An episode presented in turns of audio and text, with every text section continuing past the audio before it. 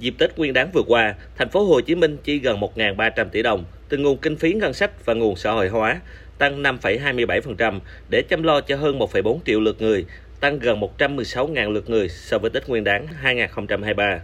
Ngoài hoạt động chăm lo thường xuyên, thành phố Hồ Chí Minh bổ sung các trường hợp được chăm lo Tết như trẻ em có cha hoặc mẹ đang trong thời gian chấp hành hình phạt tù tại trại giam hoặc đang chấp hành quyết định xử phạt vi phạm hành chính tại trường giáo dưỡng, cơ sở giáo dục bắt buộc, cơ sở cai nghiện ma túy và trẻ có cha mẹ là đối tượng đang hưởng trợ cấp xã hội hàng tháng theo Nghị định số 20.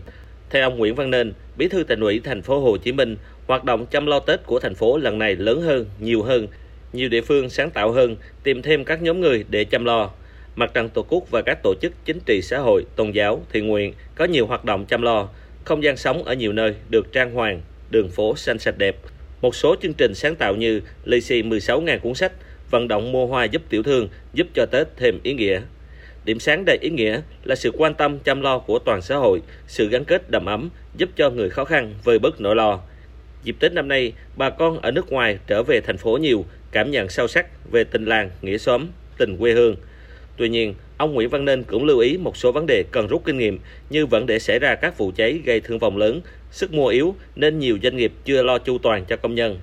Từ các vụ cháy vừa qua, lực lượng chức năng cần rà soát, kiểm tra, khẩn trương khắc phục. Năm nay, thành phố Hồ Chí Minh đặt chỉ tiêu tăng trưởng từ 7,5 đến 8% nên ngay trong quý 1 năm 2024 phải có chuyển động tốt Ông Nguyễn Văn Nên đề nghị cần ra soát công việc trọng tâm, kế hoạch ngắn, trung và dài hạn, nhất là người đứng đầu, chọn thứ tự ưu tiên, phân công người phụ trách, chọn những việc khai mở đầu năm để tạo khí thế, tạo năng lượng để hành quân cho mạnh mẽ. Việc quản lý sử dụng thời gian công việc cần rành mạch, tăng cường kiểm tra giám sát để uống nén, xử lý trường hợp có dấu hiệu chưa làm đúng. Với những cái tinh thần chủ động, quyết tâm, gọi là quyết tâm cao, nỗ lực lớn và hành động quyết liệt của chúng ta À, chúng ta cố gắng bám chủ đề năm 2024 và thực hiện kết luận của Thủ tướng à, trưởng ban chỉ đạo triển khai quyết 98 à, để chúng ta thực hiện à, tạo khí thế ngay từ đầu. Tại hội nghị, Chủ tịch Ủy ban nhân dân thành phố Hồ Chí Minh Phan Văn Mãi đề nghị các cấp các ngành, đoàn thể phát huy nghĩa cử cao đẹp cũng như sớm rút kinh nghiệm để có thể chăm lo cho từng người, từng nhà tốt hơn trong những mùa Tết sau, nhất là Tết Nguyên đán 2025 là Tết đoàn viên, xuân hòa hợp, hướng tới kỷ niệm 50 năm giải phóng miền Nam thống nhất đất nước.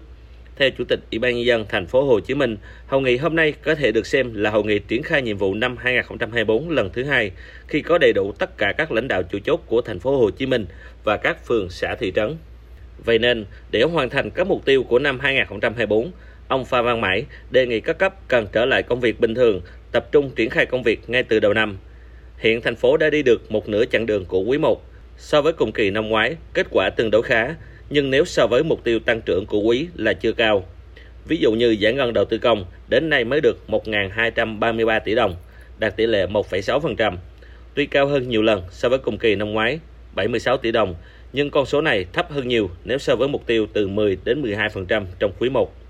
Ngoài ra, trong quý 1 phải tập trung triển khai kích cầu du lịch và kích cầu tiêu dùng, triển khai sâu chủ đề năm và tổ chức đợt thi đua đặc biệt chào mừng 50 năm giải phóng miền Nam. Ông Phan Văn Mãi cũng đề nghị chủ tịch các xã phường thị trấn quan tâm công tác giải phóng mặt bằng, tập trung hoàn thành mục tiêu giảm nghèo bền vững, xây dựng nông thôn mới, đô thị văn minh. Năm 2024 chúng ta có 194 nhiệm vụ, thì trong quý 1 này có 63 nhiệm vụ. Chúng ta phải tổ chức triển khai đến từng người có tiến độ, có khối lượng để chúng ta kiểm tra giám sát và chúng ta phải tạo ra kết quả ngay từ quý đầu để chúng ta không bị động là đầu năm thì thông thả mà cuối năm thì hối hả. Dịp này, Ủy ban nhân dân thành phố Hồ Chí Minh đã khen thưởng các cá nhân và tập thể có thành tích xuất sắc trong đợt chăm lo Tết Nguyên đán 2024.